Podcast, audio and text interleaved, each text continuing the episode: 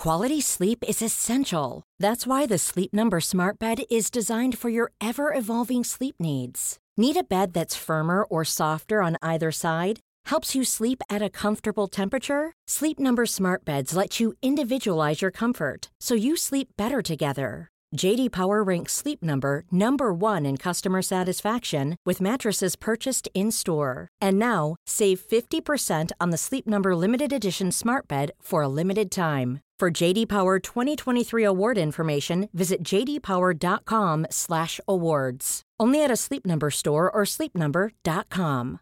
One size fits all seemed like a good idea for clothes Nice dress. Uh, it's a it's a t-shirt. until you tried it on.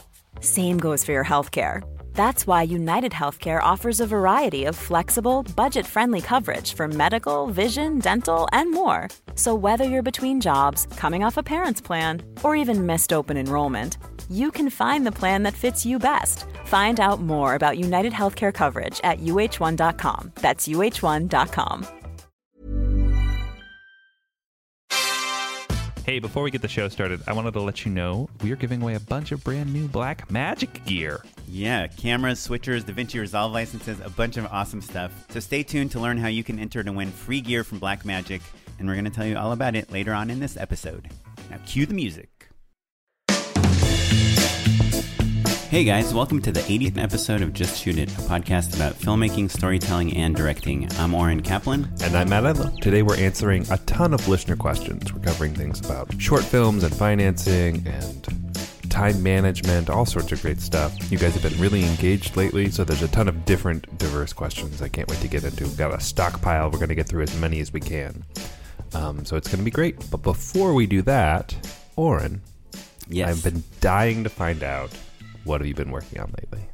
Well, so lately I was in Toronto. I was just in Toronto. It was my first time there, and it was very fun. I went there to pitch a show. It's a show I've talked about on this show before many times, like this action martial arts series that we've been pitching for a very long time. Sure. And we got a partner in the US that uh, wants to make the show with us, but we are trying to get the budget to be bigger, so we are going internationally to find international partners. And in Canada, they make a lot of stuff, and it's pretty close to the US. So Sure. we went to Toronto to pitch to some companies in Toronto, and it was really fun. And I learned a lot, not just about pitching. Uh, I learned about so Canada has a 45% tax credit for productions that qualify for this thing called CanCon. Mm-hmm. I don't know what that stands for. I'm assuming the can is, con- is Canada, and I don't know what the con stands for. But basically, they have this 10 point system, and our show is going to be, they call it a 6 out of 10, which means that we will get 6 points out of 10 points to qualify for CanCon. So I think it, it could be totally wrong about this, and I'm sure a lot of people listening to uh, our show know more than I do, but I think. Please write in or call then, actually. Yeah, so I know that for sure one of the points, or maybe even two of the points we're going to get is by hiring all Canadian directors. Um, we, on the writer front, because the creators and the head writer and I are American, we've already tainted the Sure. the points for the writers. Can't be a 10 out of 10 anymore. Yeah, so because of that, we, we don't have to hire Canadian writers. We can write in the U.S. with all American writers. So that really makes a huge impact on our schedule and travel and all that stuff. But uh, it was great to learn that. I think we get points for shooting in Canada, which we would shoot in Toronto probably. And I I don't know if we get points or it's one of the requirements, but we need Canadian distribution because the whole point of Canada giving money to the arts is so that Canadians can like see Can these see it, arts. Yeah. So uh, it's really interesting and it, it's been really fun. So we we met up with the company that's going to finance the show, and then together we teamed up with them. We practiced the pitch a few times. They gave us some notes. They brought in some fresh people from their company that had no Oh, idea what great. we were pitching. That's fun. We got to practice the pitch to them, and they had some questions. And I don't know, overall, the feedback was really good. And it's just, it's kind of like a pain and laborious to pitch something, but it's also fun when you're done. Sure. Because, like, our very first time we pitched it, we had all had like our pitch written down on paper, and we were like trying to feel natural, but also make sure we hit all the points. And now the last like two or three times we pitched, like no paper. We don't even care if we like we feel the room out if we need to give more details or You- zoom you- through things you faster. ride the wave, man. Yeah. And so one of the funny things is like there's a scene, I don't even know if it'll be in the final show, but one of the examples of the tone and, and kind of the approach we have to the show that is part of the part that I pitch is where our three main characters run into a gun shop. Right. But, you know, in Canada, I don't think that That they- it's as easy to get guns. So the first time I was like, so they run into a gun shop and, well, do you guys have gun shops? And they're like, well, we have like hunting shops. It's like, okay, they run to a hunting shop and they see all these guns on the wall. Well, are there guns on the wall? So like the first time I pitched it, it was like I didn't know what, what the hell I was talking about. But by the last time I pitched it, I was like, they run into a hunting shop and instead of grabbing the crossbow or the bear trap or the bear spray, they grab like this Right. other thing. Um, so it's kind of like I don't know if you remember that Seinfeld American Express commercial where he has to go through all like he makes a joke about the seventh inning stretch and nobody gets it, and uh, so he goes all around London and England and learns all their cultures and Oh, tradition funny. and does his stand up set again. And he makes some British reference and everyone gets it. And I kind of felt like that like I we were like there's a part of the pitch where one of the other guys Andrew says that one of the one of the characters wants to make a run uh, south of the border to escape and never be found. And I'm like I think in Canada if you make a run south of the border you're just in the US right so it's like very different than Right. fleeing to Mexico. Um, so it was fun just seeing these really kind of subtle differences in our pitch in Canada versus in the U.S. But Would the show take place in Canada or in the U.S.? well, that was actually one of the, the part of the feedback that we got from our test audience was that they didn't get a sense of where the show takes place. And they, the, our test audience was salespeople, and they sell shows internationally, and so their questions were very much based on on that type of information. Because when they're selling shows, they like to say where their shows are set. That's one of the Right. main things they say. So we added that to our pitch, which is it's like it's an it's a little bit of a stylized location. It's an urban city. Takes place very near future, kind of like Handmaid's Tale a little bit, um, but much much more urban. And so we say it's a, it's like urban city, like high rises and people and bustles, but it's very bustling and stuff. It feels slightly modern, maybe even a little futuristic. It could be like a Toronto or even like a Detroit or Chicago. Um, so that we added that to our pitch after we were getting that type of feedback. Almost like a Looper I rewatched. Oh recently. yeah, yeah. Boy, that Exactly. movie's good. Yeah, that's a fun one. I told you about my friend Ken, who wrote a log line about a group of USC film students that go back in time and write Looper before Rian Johnson does. That's a great joke. yeah, That's Uh, pretty good. but- Wait, did Rian Johnson go to USC? I think so. Oh, I didn't know that. Yeah, he was in the same class as the guy that directed Donnie Darko. Um, I'm not the biggest Donnie Darko fan, but um, what's his face's character is uh, Gyllenhaal. Pa- Patrick Swayze is based off of um, a professor uh, at USC named Drew Casper, who's a legend. Oh, Yeah. cool. You can go check out a Casper class. Actually, he he lets anybody go. He's a real performer. Anyone can go into the class. Mm-hmm. Yeah. Oh wow. The other cool thing that happened last week is we had uh, coffee with Ulrich from Making Movies is Oh Hard. yeah, that's true. and uh, you know, I feel like I was was trying to pressure him pretty hard to. Uh, we, we met at a coffee shop on purpose so that he would see that we like randomly know people in the coffee shop and, how we, that leads. we we did to work. literally run into somebody. yeah, we ran into Justin Lerner, who's been on the podcast as well. To be fair, we are neighbors, and we were at the coffee shop thirty seconds from my place. Yeah, but that's you the whole point. Proof's in the pudding. Yeah. Anyway, so yeah, let's uh, let's get into it. Hey, Matt and Oren. This is Josh Baesler calling. I'm a big fan of the show and uh, just discovered the podcast a few months ago. Uh, and I have a question for you regarding work-life balance. Uh, I'm uh, 40 years old and I'm working on transitioning on a career or from a career in music over to being a writer-director. My question is, what techniques and strategies do you guys use for creating some sort of semblance of balance between your work and your life. Uh, I know our type of work necessitates the constant hustle of writing and shooting and improving your skills and pitching and meeting with collaborators. So when do you set time aside to spend uh, with your wives or in Oren's case with uh, your daughter? Uh, how do you decide which hours to prioritize for what? Since technically as freelancers, we could be working all the time and never really be done with work. I am married and have a six month old baby now, and I'm working on juggling the part time bill paying jobs and uh, writing and film work as well as the family life. So if you guys can give me any tips or insights, I would greatly appreciate it. Thanks for all the uh, inspiration and uh, tips and um, directing knowledge you provide all of us working and aspiring filmmakers each week. Uh, and hit me up on Twitter. I'm Josh Baesler at Josh Baesler.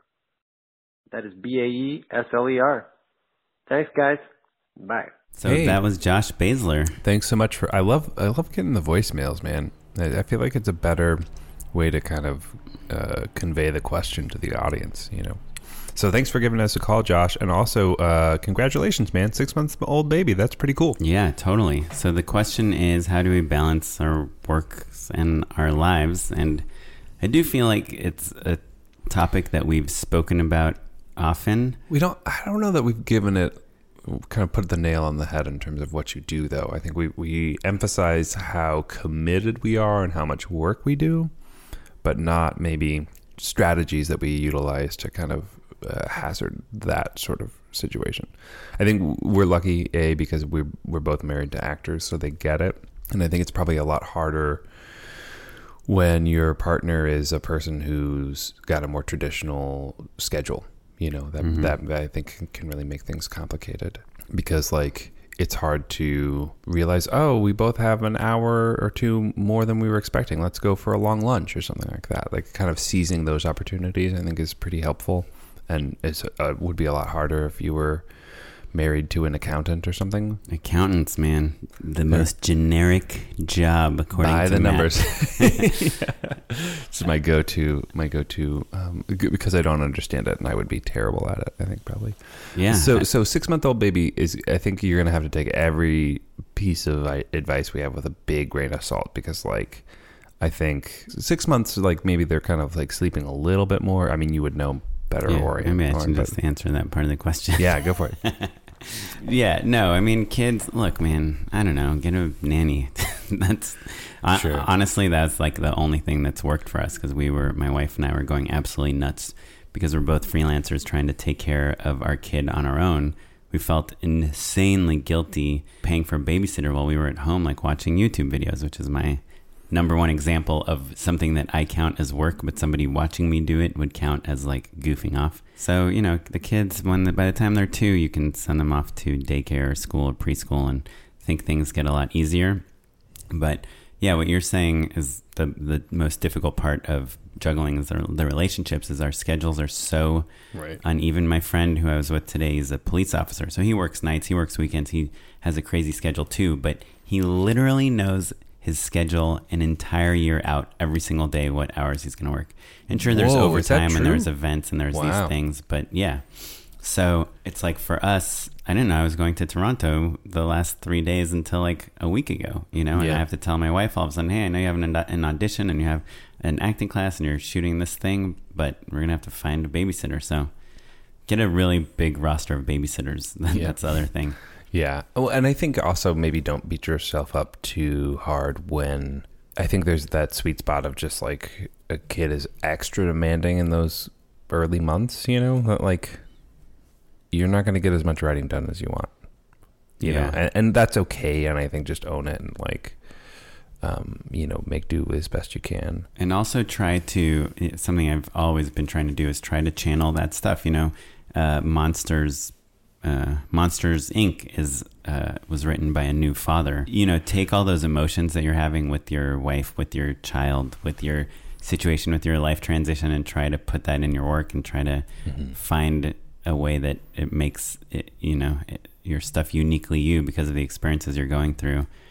I think that's to me that's the best way to cope with that. Uh, in terms of like just making time for your significant other, you just have to do it. it I've Yeah. been thinking a lot lately about how our work is like fun and we enjoy doing our work, and so when we tell our significant other like, "Oh, I'm sorry, you know, I got to work," like you should appreciate that I'm working and making Mm-hmm. money, and like while you're at home with the kid, or like while you're out with your friends on Friday night, like they're Mm-hmm. Yeah. They're like, mm, yeah, you're actually yeah. out having fun with your friends too, and Yeah. you are lucky because you're getting paid for it. Yeah. Yeah. Yeah, So- this is what you would be doing otherwise. right. yeah. So you have to really be sensitive to that. And when you are not spending time with someone that is counting on you to, for a relationship, you just got to really carve out Yeah. this time. So I try to very, like, if I'm going to work on a weekend or a Friday night, I tell Kara, like, hey, just so you know, I'm working this weekend and let's. Let's go out to dinner on Wednesday night instead. Or, Mhm. Yeah. I try to be as interested as possible with like what she's doing. I mean, I am genuinely interested, but I want her to know that I care about what she's doing as much as I want her to care about what I'm doing and just being sensitive to each other and never never like saying that an opportunity for me is more important than her. you know? Sure. Yeah. Yeah. and I would say also just like staying organized and being economical with your time, like really prioritizing just being efficient and being focused, you know? And I think to that end, uh, I wake up early. I do that because my wife won't be awake. So I have zero distractions so that I can get the things that I need to get done done early so that I feel the ability to relax in the evening when she comes home and I'm a morning person, so I know that that's not true for everybody. But some people can be night owls as well. But just kind of like carving out a little bit of that time where you know you can get that work done, and then just like staying off of Facebook and stuff. You know, When you have kids, it's tricky because you wake up early anyway. But I have a right? this yeah. producer I work with. He wakes up at 5 a.m. every day, like an hour and a half before his kids wake up Yeah, to write, Yeah. and he goes to sleep at like 9 p.m. it's not uncommon. You know, like I've heard of people getting up at four. You know, you're not getting any emails at four a.m. Yeah, period. Um, it's it's especially nice. I get up, uh, you know, like I aim for it between five thirty and six thirty. Six has been pretty good lately because you're like I wake up, I do coffee, uh, and then you're writing and warming up as the sun is rising, which is really, I think, super good for p- your process. yeah. Have you read The Creative Habit? That book. I don't think so. No. Of course, I've been procrastinating and not, I didn't finish reading it, but I read the first couple chapters. And it's about making your work a ri- ritualistic, you know? Mm, and yeah. that's the other thing I find with like my wife specifically. Like if I tell her, like, hey, every day from 10 a.m. to 2 p.m., that's my time to write, to work, to take meetings, take lunches, whatever. So you can't, I, you can't plan anything with me during those times but you know, I'm, fully free after that, she would totally respect that. What she doesn't like is me, her saying like, "Oh, hey, let's go do this thing," and I'm like, "Oh no, I, I- I have so much work. I'm Mm-hmm. gonna work." So it's it's hard. It, you have to Yeah. think of Yeah. multiple people's schedule when you're trying to be creative. But honestly, like all the people that work regularly in this business have set up some sort of schedule for themselves. It's not like on a whim. Yeah, So- I, I basically I keep business hours. And also, you know, sharing a Google Calendar, that seems obvious, but like putting all of that stuff because you're going to have to have meetings and drinks and all of that stuff, you know, um, having that Google Calendar is going to be a big part of it. And also, like I said, maximizing when you're not working, being able to hang out and, and really being present and trying to maximize that time. Cool. Well, thanks for writing in, Josh. Hopefully, we answered your question. Next, we have Nathan Blackwell who writes I'd love to get some advice on how I can best use a half hour TV pilot I recently wrote and directed based off of my web series Voyage Trekkers, which is about the worst starship crew in the galaxy, to create new opportunities. It's in post right now and will be done in December. My goal was to make something that I was passionate about and to push my filmmaking career forwards towards writing and directing features or creating TV shows. But getting the show picked up as a series would be awesome, even though it's all, always just been a bit of a bonus. Admittedly, the Orville kind of stole our thunder a bit. Haha. So my question is, what advice do you have to best use this pilot? My plan is to take it to film festivals that have episodic categories and, and get exposure that way, since I don't have any contacts in the industry. I'm in Phoenix. So, okay, I guess let's boil down that question to you've made a web series. How do you get work? How do you that? get work? And Yeah. I think you might have the perfect answer. Gosh, I hope so. You know, it goes back to the adage of like it's hard to um replicate someone else's success. So like with in my case, yes, I made a web series and that did lead to success. I think uh it was kind of a launching point for me.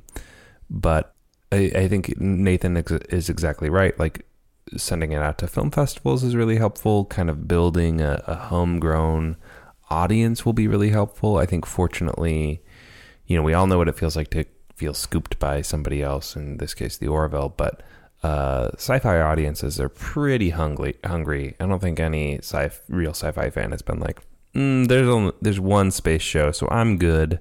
I don't need more." You know. So I think that finding uh, finding your audience there would would be really great. I don't know. I'm I'm grasping at straws here. Or Well, it's weird. I, I feel like there's kind of two Yeah. methods to, let's say you want to do a sci fi show and sell it. The one method is you produce the whole show, kind of like what you did with Squaresville, and you try to build your own fan community and you do it the hard way, you know, Facebook, Twitter, social Sure. media, get your actors Sure. involved. It's a couple years work. worth of grinding. Yeah. Yeah. And then try to sell people not just your idea for the show, but the audience, and prove like Mm-hmm. a pr- it's a proven show that people like.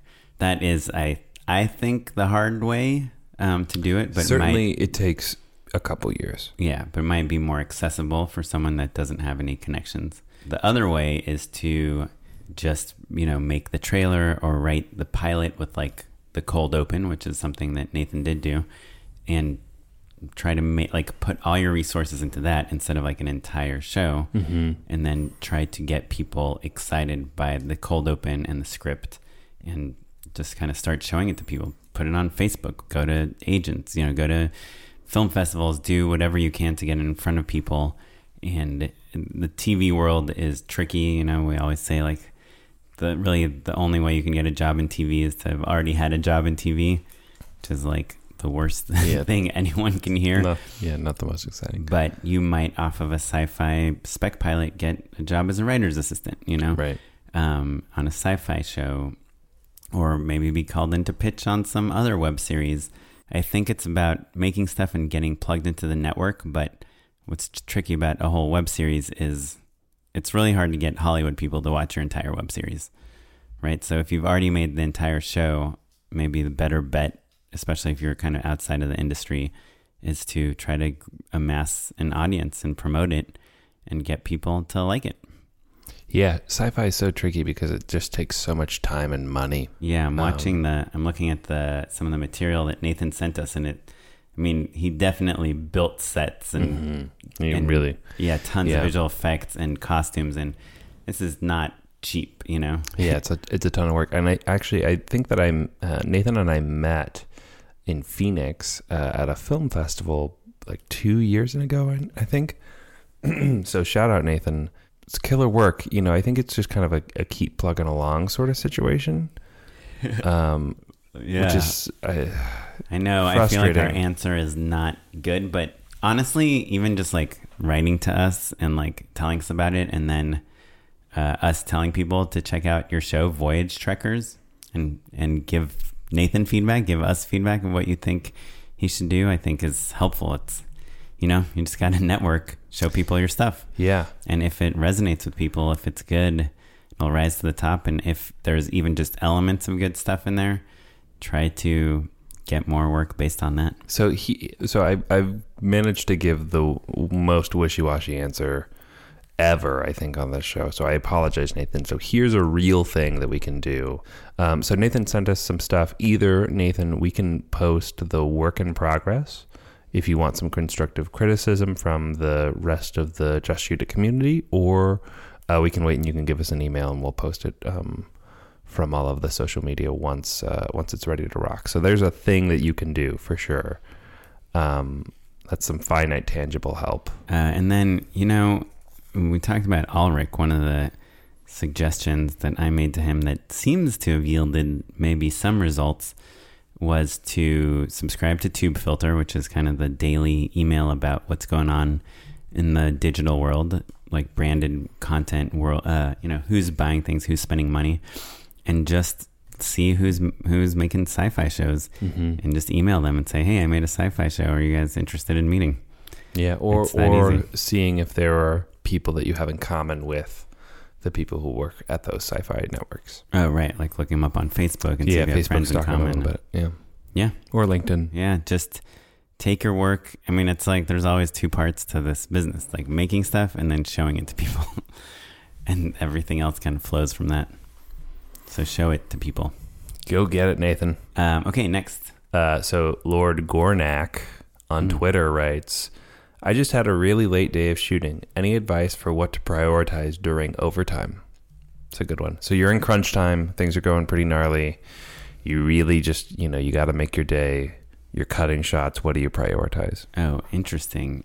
Uh, I guess it's really hard to give a general question or general Yeah. answer to this. You know, I think from like a shot list point of view, you want to make sure it, it. dep- I don't know. It's like if you got two cameras, try to shoot enough of the scene like a wide and a close up, so that Yeah. you can cut something together. Um, yeah, I, I always say like fewer takes, more angles is like a, a pretty good adage. yeah. Though moving the camera is much more expensive time wise than getting another take. Sure. But I, I but think maybe yes. like an insert pass is worth it as well, even if it looks bad. You know, just like one where, especially if you're on a Zoom or something like that, like something where you're just stealing hands and feet, people grabbing things, picking things up, just kind of doing a, a run where, you know, performance isn't really important. You're just trying to grab those little pieces, you know, because you can hose a lot of that stuff down pretty fast from one vantage point and it's worth it to do one more take. I would say that's pretty important. Yeah, we talked about this on the podcast before, but I always like at the end of a take, especially if we have someone on a longer lens, like zoomed in, to say like, okay, great. Uh, now, can you just like pick up that thing from the table again, and can you just and zoom in on the hands? Okay, let's get the feet, let's get the sign, let's get this, and I'll just wrap it into the same take because I don't Mm-hmm. Even want to like stop and explain to everyone what's going on. I literally and just your want to talk camera to the camera operator operator. will figure it out. He's he's he or she will be like, ah, I see. I've done this before. Right. you So know. pick up pieces to cut with. If you have two cameras, maybe send one camera out to get like establishing shots or other things you can cut away with. Establishing shots, man. And also just like talk to. It, this is something. Eh, a few of these things have happened to me before. Like really look at the DP and say like, "Hey, I really feel like we don't have the scene yet. We're missing this and this. Can you help me get everyone to work faster and better and be mm-hmm. like united?" Uh, I really appreciate everyone. And then also, if there is a client, you know, explaining to them the situation, it's really like a mixture of like communicating to people that that they need to work fast because we're running out of daylight or whatever, and also editing in your head and coming up with something like if you don't need this perfect moving master shot, you know that that's what you do. Start cutting camera moves, start cutting angle, big angle changes. I don't know. I feel like it's like if you're already directing stuff on set, you kind of know all this stuff. Yeah, but still, you know, I think I would get bogged down with trying to get the right performance out of each shot and like just move the camera. You'd I'd rather have one take from two angles than three takes from one angle, even if they're not lit great. Right. That's the thing. Like a really collaborative DP will let you shoot stuff that's not lit perfectly. Yeah. Well, thanks for the answer. That's awesome. I've got a tweet question. Yeah, thanks, Lord Gornak. Um, okay, Mark Golombeski writes Hey guys, I have a few short film ideas that I'd love to produce in order to establish myself more as a writer director and practice developing my creative style. Uh, in previous projects, I wouldn't bat an eye at spending my own money, but I'd like not to break my bank if I don't have to, while also to be able to make my projects better each time around. Would you have any insight to finding funding for a short film, more specifically, comedy? Yeah, I feel like all our answers are disappointing, but you know, you know what? I actually I've got a good one on this one. So, um, it's not the answer you want to hear. Finding money for a short film's is going to be hard, right? You know about Kickstarter when that's not news. Self funding is typically the way to go. But I just had coffee with Tim Nakashi, previous guest. Um, what? And I was not invited. you were not invited. I was like, I want. I ran into him on the street the other day while I was like literally like I had a list of things where I was like, I need to get back into music videos. I really want to do more music videos. Who do I know who does music videos? Oh, Tim. I ran into him that day. I was like, Hey, this is a sign. Let's go get a coffee. So we just got a coffee at a great Cuban place over in Echo Park. It was wonderful. The street level cafe. Totally recommend it. Anyway, he made the point um, just make a short for twelve hundred dollars. That's a lot of money, certainly, but it's not enough. It's not so much that it You can't scrape it together with like some odd jobs and this and that. It's enough money to get a camera, feed people. It's not enough money to pay people, but with you, if you've only got twelve hundred dollars, you're not paying anybody anyway, and so it's all just a, a, a labor of love. So like, it's an exercise in both finding the right collaborators that are going to help you out and make this thing together, and it's going to be fun. It's a exercise in you know, pulling together resources, and also it limits the amount of pressure you're putting on yourself. You know, say you kickstart and you're going to raise five thousand, eight thousand, ten thousand, fifty thousand dollars. Like you can get, you know, really high up there. You can spend a lot of money on a short film if you think about it. Mm-hmm. Is it a good idea to do that? I don't know. You know, like Sure, maybe it'll launch. It gets into Sundance and launches your career. maybe, maybe, but like a twelve a, a twelve hundred dollar video, I think is is money well spent without being totally impossible for most people. I think. Yeah. The problem is with all capitalism, once you start taking money from other people, their opinion counts. And so if you uh, want to make something that is really you and unique to Mhm. you and follows your vision, and it's not like your parents or your family giving you money just because they believe in you as like an artist and they're trying to help you, then you know, like let's say there's like a DP that's missing something for their reel, or an actor that you're friends Mhm. with that's a great actor but doesn't have enough comedy footage. They might want to come and help pay to make this short film because it'll they'll benefit from it also. But now they have a say in what the short film is like and what the edit is like. So it's just kind of balancing that. I, I don't know shorts. I I'm personally like don't really like asking people for money for my own short films unless it was like a documentary about a topic that I think is like important for people to know unless it's like a message film. But if it's like a independent comedic short film, I would just try to scrounge up the resources and pay for it myself, honestly. But Yeah. but I would write to my resources. I'd have it take place in a location that I know I can get. I would, you know, work with actors. that- Cast your funny Yeah. friends, and yeah, yeah. I think that's the way to go. And I think, um, yeah, that that twelve hundred dollars. That's kind of an arbitrary number. You can certainly get that down, but Yeah, I know it's probably not the answer you wanted. I think it's not the answer out. you were hoping for, but I I do think deciding on an amount of money that you have of disposable income, but that's meaningful, right? Enough money, like cash that's like you you would miss it if you didn't have it.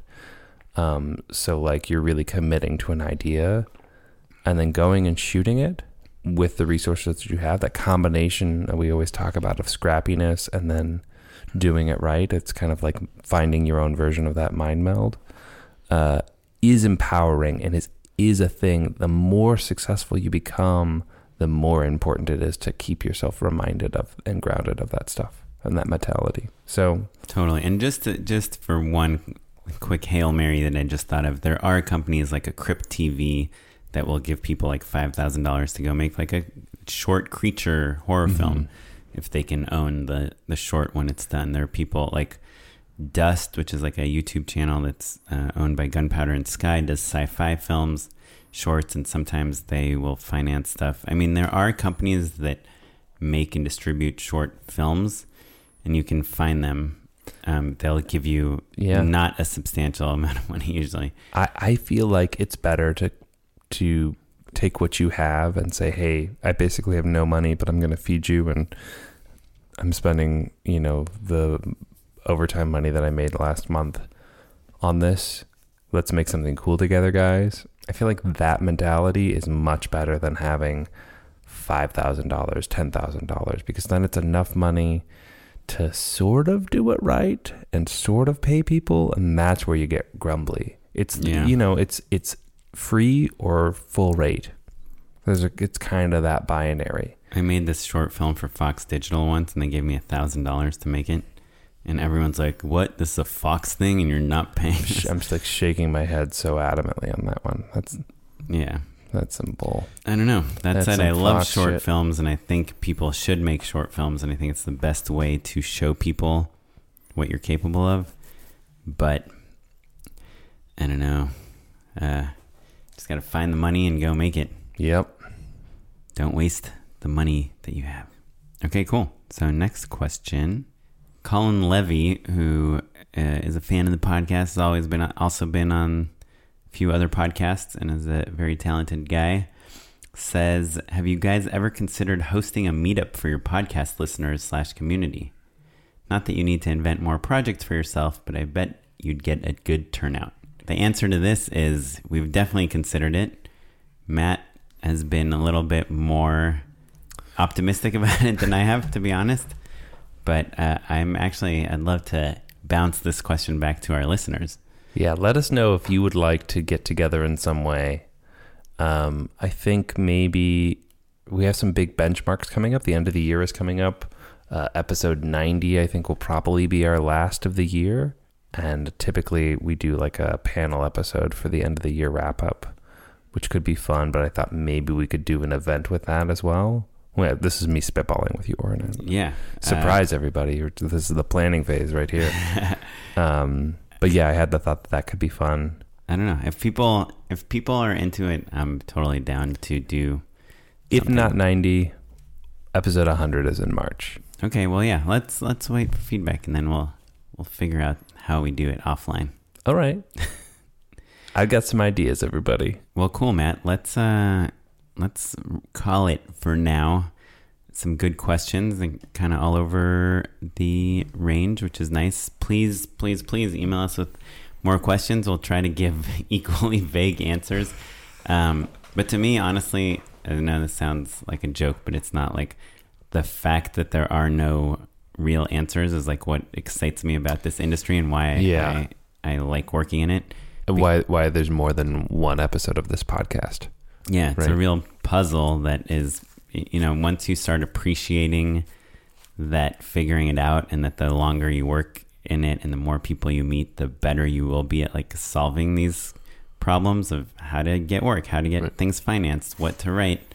How to work with a team, all that stuff. Yeah. Yeah, the more satisfying it becomes. So, yeah, keep on writing us. Um, but before we get to the end, let's endorse some things for no money in a segment we call Unpaid endorsements. All right, so my unpaid endorsement, uh, season three of Rick and, Mort- Rick and Morty just wrapped up.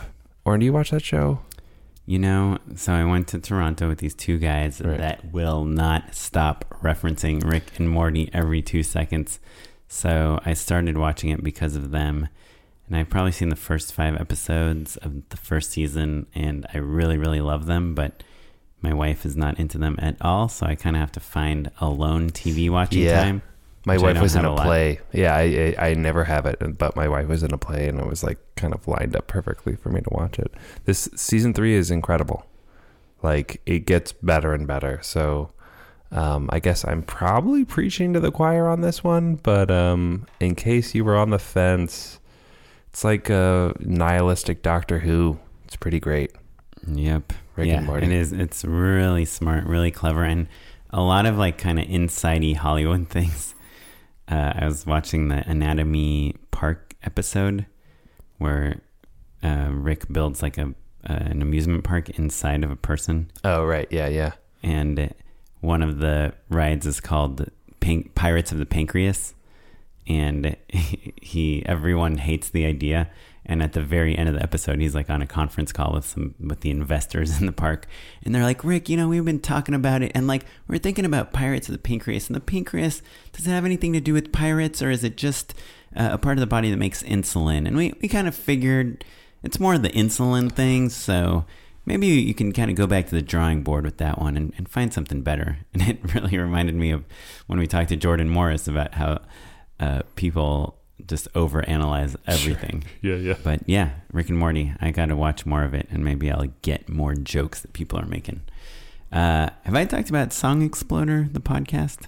So I'm not sure if we've endorsed it before. I know I haven't because I just started listening to it. It's one of those podcasts that you do not have to listen to every episode. You can just like scroll through like Marc Maron, like, oh, it sounds like it's a band you like or some it sounds interesting. But Song Exploder, this is my theory on what it is. And you I've only heard Sure. like three episodes, so tell me if you know differently. But the guy that makes it, I believe, is a musician and a producer himself, and he will interview bands like famous bands and bands you've never heard of, but like I just listened to like an episode with the Lorde and an episode with the Killers. The first one I heard was some like Romanian band that I'd never heard of before. Um, but it, they talk about how they make one song, and the real interesting part of it is that I'm pretty sure he gets their Pro Tools session mm-hmm. and he explodes it. So they so he takes the song and he'll play one track at a time. Like, how did you come up with this drum beat? How did you come up with this guitar lick? How did you come up with this processing or auto tuning? And so half of it is really technical mm-hmm. about how they literally how they made the song, but the other half is it's all kind of intertwined, but how they were inspired. Like, like Right. oh, I heard this sound and I thought it was so cool. And I just like walked into the closet and recorded on my iPhone and I played it back for this producer I know. And then at Coachella, I met this guy that like had a voice that reminded me of that sound. So we like just recorded him like going buh, buh, buh, you know, whatever. Like, and then they talk about the lyrics and they're always like emotional in some way. Um, the guy from the Killers talked about how his wife had been had gone through some things, and he wrote the song from her point of view. She had like a PTSD type of situation, and I don't know. It's just like the so interesting. And at the end, they play the whole song. You know, it's like a three minute song, Sure. and it's like so Yeah. filled with emotion, and it's like you just spent twenty minutes hearing how all these elements came together. And not one of these songs was like, oh, I just sat down and played some stuff, and it was awesome. Yeah, I just had a cool idea, and Yeah, then uh, now it's a number one single. Yeah, they all like evolved over months of work and thinking and inspiration. And and again, like if you know music, it's really cool. Like they'll talk about like, well, this wasn't a four four beat, but it lined up in a weird way, and I really liked it. But also, if you don't know music at all, like I like know a little bit of the technical side of music, but I'm not like a super like I don't remember band names or lyrics to song. I'm not like great at like music um acumen, but this song makes me care about or sorry, this podcast makes me care about songs and music in each band so much more than I would without listening to it. So it almost teaches you to appreciate music Sure. in the way that that one of your first unpaid endorsements uh, about how to draw comics, Sure, understanding comics. understanding yeah. comics, made me not really care about You comics. don't care. Are you reading Saga yet, Oren? no, You got to read Saga, man. But I am reading freaking the Disaster Artist that was recommended Oh, really? on our podcast, and it is so good, so hilarious. Like, I did I talk about this? I mean, I'm laughing so hard. I like have to read the news every. I, Like, I'll read a sentence in the book, and then I'll be giggling, so I'll have to read like a news headline. Kind of like get me back down, and I'll read the next sentence. It's crazy. All right. Wow. Okay, so thanks for listening, guys uh, and gals, and we will catch you on the next episode. Yeah, you can email your questions if you want them answered uh, to justshootitpod at gmail.com. Drop us a line on Twitter at justshootitpod. Check out us uh, on Instagram. We're posting old episodes and also pictures of our guests and us recording and all sorts of fun stuff at justshootitpod. Shoot It Pod. JustShootItPodcast.com uh, has show notes and all of the information that we talked about and our unpaid endorsements and all sorts of other fun stuff. You can check us out on Reddit at, at, at Just Shoot It Pod if you want to join the conversation. Uh, and you can follow me at Mr. Matt Enlow. You can follow me at Smitey Pyleg. This episode was edited by Jay McAuliffe. Uh, we also have a webmaster, Ewan Williams, who's keeping uh, everything up to date and helping us out. Thanks, Ewan. Yeah, and making the website a lot more helpful. Like, we actually have the show notes posted, and things we talk about are there. So check it out. The music was uh, provided by the Free Music Archive and the artist Jahzzar. We'll catch you next time. Thanks, guys. When you make decisions for your company, you look for the no brainers. And if you have a lot of mailing to do, stamps.com is the ultimate no brainer. It streamlines your processes to make your business more efficient, which makes you less busy. Mail checks, invoices, legal documents, and everything you need to keep your business running with stamps.com. Seamlessly connect with every major marketplace and shopping cart. Schedule package pickups and see your cheapest and fastest shipping options from different carriers with rates up to 89% off USPS and UPS rates. And with the stamps.com mobile app, you can take care of mailing and shipping wherever you are. Make the same no-brainer decision as over 1 million other businesses with stamps.com. Sign up with code program for a 4-week trial. plus free postage and a free digital scale. No long term commitments or contracts. That's stamps.com. Code program.